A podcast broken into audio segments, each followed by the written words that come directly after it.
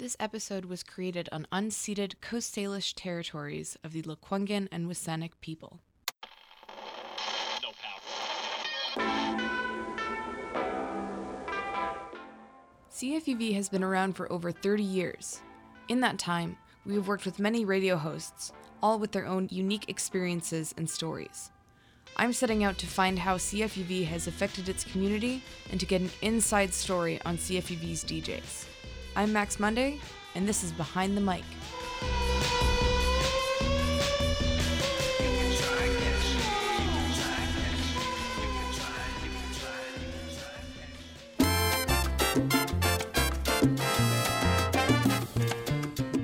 I am here with the host of Salsa del Barrio, Christina. How are you doing? I'm fine, thanks. How are you? I'm doing very well, thank you.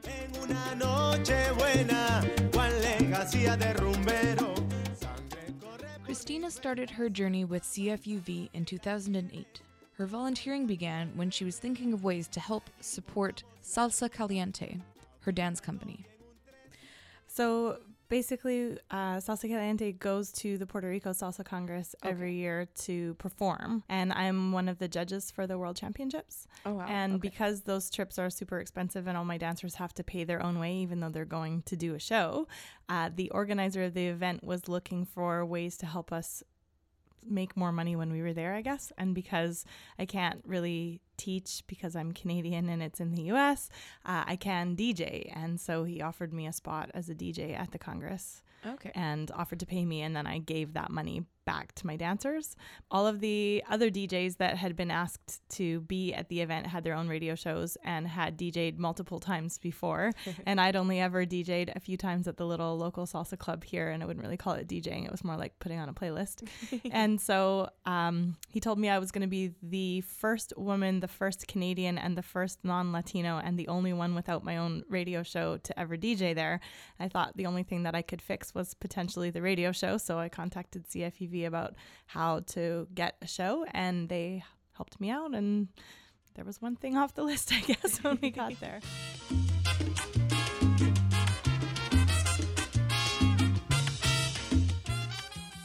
Christina was definitely different from all the other DJs attending that competition, and some people were not ready to welcome this change.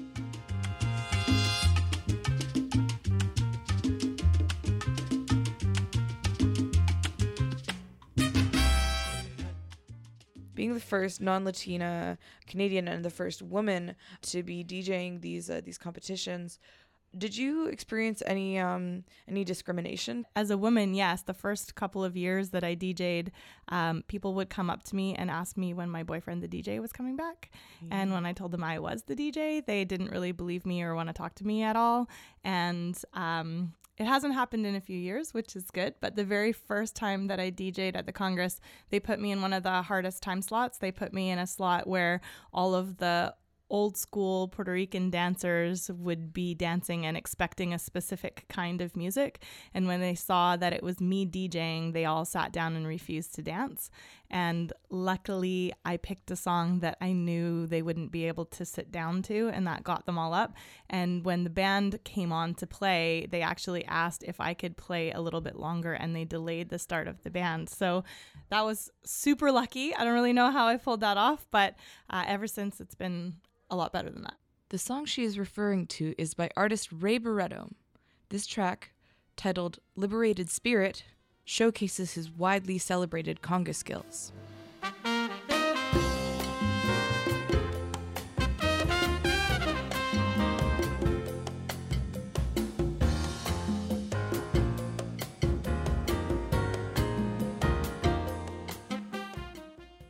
And you have met Ray Barretto before.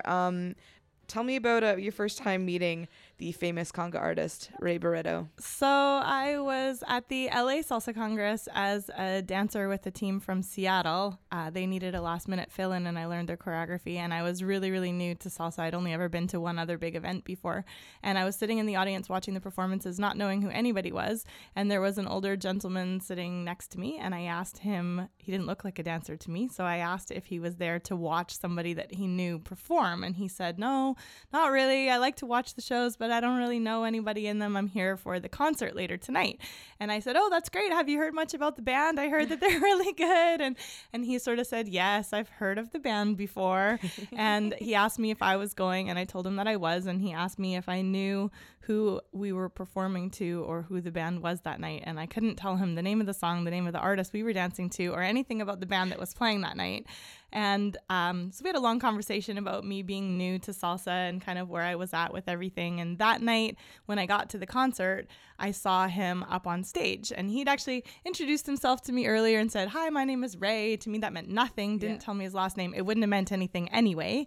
And when I saw him up on stage, he looked me straight in the eye and said to the entire room, for those of you who think you are good enough to be performers, maybe you should learn a little bit about the musicians that you're dancing to, because without us, you would have nothing. And then kept playing.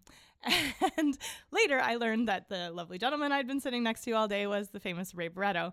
And I was so shocked and horrified that I came back and learned everything that I could about every artist that I could possibly find out anything about. And that was one of the motivations behind keeping the radio show, was so that my students could learn more about the music too and not ever have to have that experience.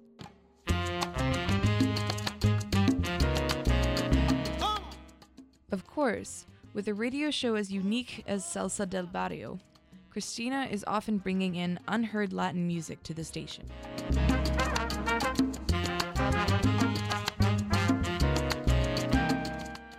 Why is it important to bring this music to the Canadian airwaves? Well, I guess when we started, it was one, so that I wouldn't be the only DJ without a radio show. Then it became a way to teach my students about who they're dancing to, because when the show started, you couldn't even walk into a CD store here and buy this kind of music. Yeah. You really had to. There was one store in Seattle that if you phoned him and asked what he recommended, he would send you CDs on the float plane. And that was really the only way that we got any music. And whenever we traveled to Puerto Rico or New York, we used to try to make lists of every song we heard and try to find out from everybody what was what, because there was no iTunes to buy it from or anything like that. So it started just with me playing the music that I had, and then being able to interview some of the top musicians when we were at these events in Puerto Rico and New York, being able to walk up to somebody ridiculously famous and say, hey, I have a radio show. Do you want to do an interview? I thought that they wouldn't be interested, and I was amazed at how many of them had stories they wanted to tell that they felt like nobody was listening to. And discovered that a lot of them were kind of being ignored, and there's not a lot of salsa music radio stations, so we got a lot of pretty amazing interviews because of that. And now they are sending me music all the time, and it's great to keep supporting the artists that are having trouble getting played on the air, and hopefully it'll help boost their CD sales and they'll be able to stick around.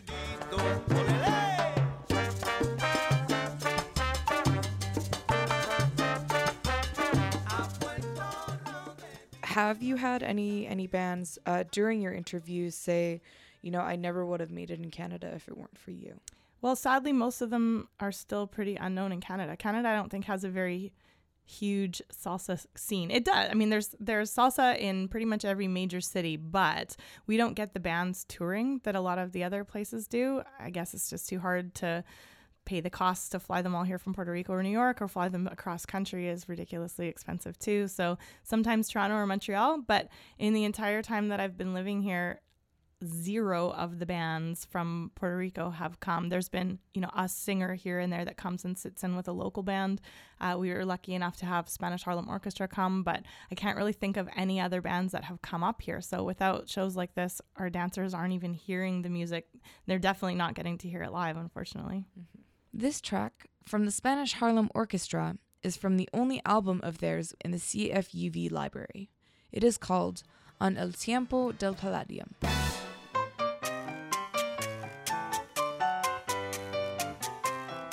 Como en los tiempos de antes.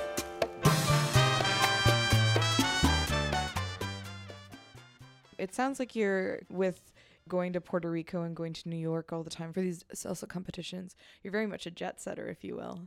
And and what is like your best story where you really felt like, I don't want to say like salsa royalty, but you understand what I mean, right? Where it's just like, yeah.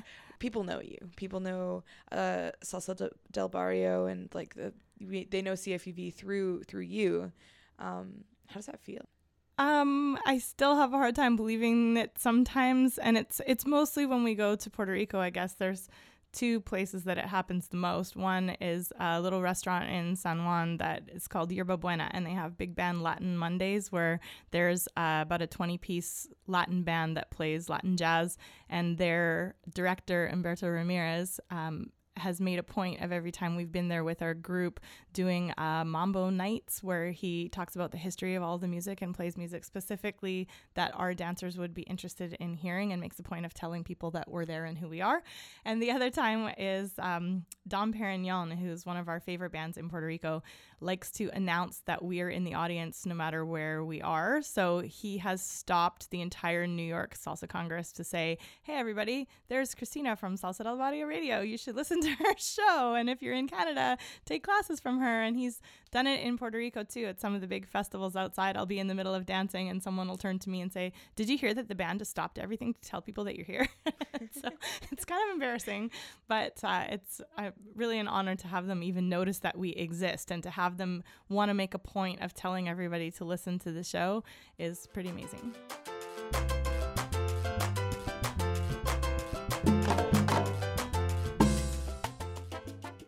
Christina's popularity has grown over the 8 years she has been with the station.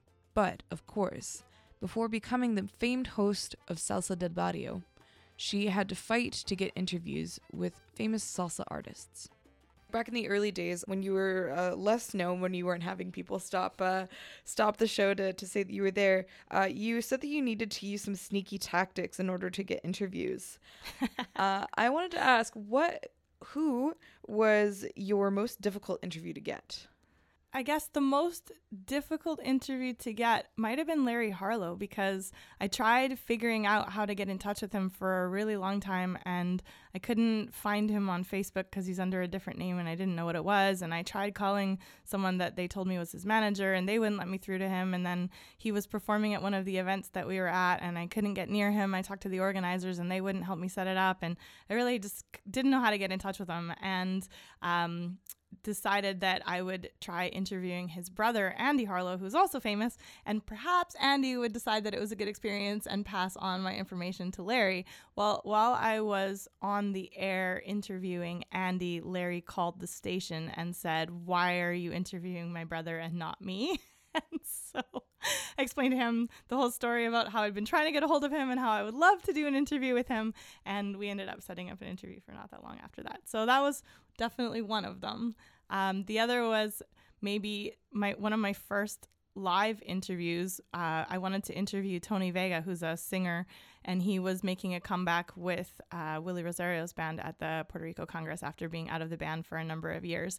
And he was surrounded by security walking through the hallway, and somebody said to me, "You're a pretty good looking girl. You could probably use that to your advantage."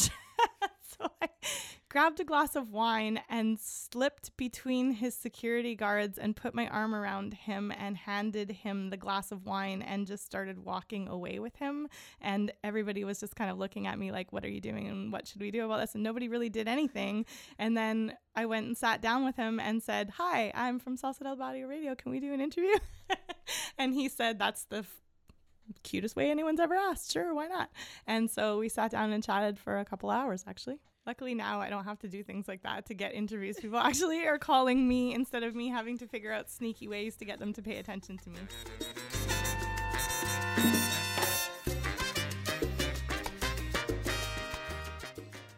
Sneaky tactics aside, Christina has made quite a name for herself as a salsa DJ. She now has no problem getting content for her show. When we're at an event and the bands are playing, they all definitely, if they know that we're there, will all take the time to do it. We have quite a few musicians that stay in touch with us throughout the year. Luisito Rosario from New York is definitely one of them, where they will make sure to send us any new material that they have, and they're constantly in touch with us and letting us know where they're on tour and what they're doing. And it's really fun to keep that relationship up with so many bands over the years.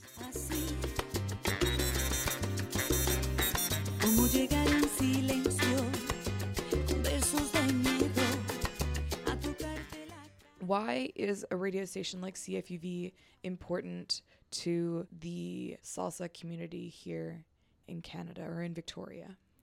Well, for our Victoria dancers, it gives them a way, like I said, to stay in touch with what's happening in the rest of the salsa world, because we're pretty far away from everything. So if we can talk about, you know, the bands that they're going to go and see when they're on tour so that they have some idea who they are before they get there, with the playlists that are up on our website, they can, you know, buy the songs that they like and start figuring out who they like to listen to. So they're learning about the musicians, they're learning about the history of the dance, they're learning about who they're dancing to, and also developing their own taste in music that they wouldn't really be able to do without a show like that. Now, at least there are more shows on the internet that they can listen to, but that wasn't the case at the beginning.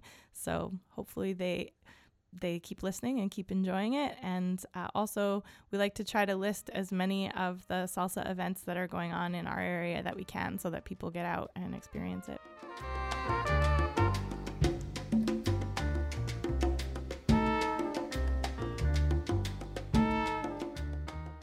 Christina uses CFUV to educate not only her students, but Victoria at large about the beautiful, thriving world of salsa in both our community and from beyond our national borders.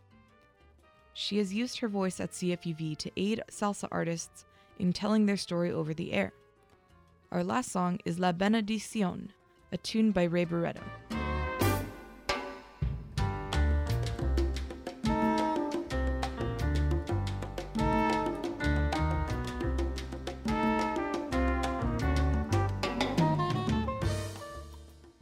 This episode of Behind the Mic featured a discussion with Christina, host of Salsa del Barrio, which airs on Saturdays from 11 to noon.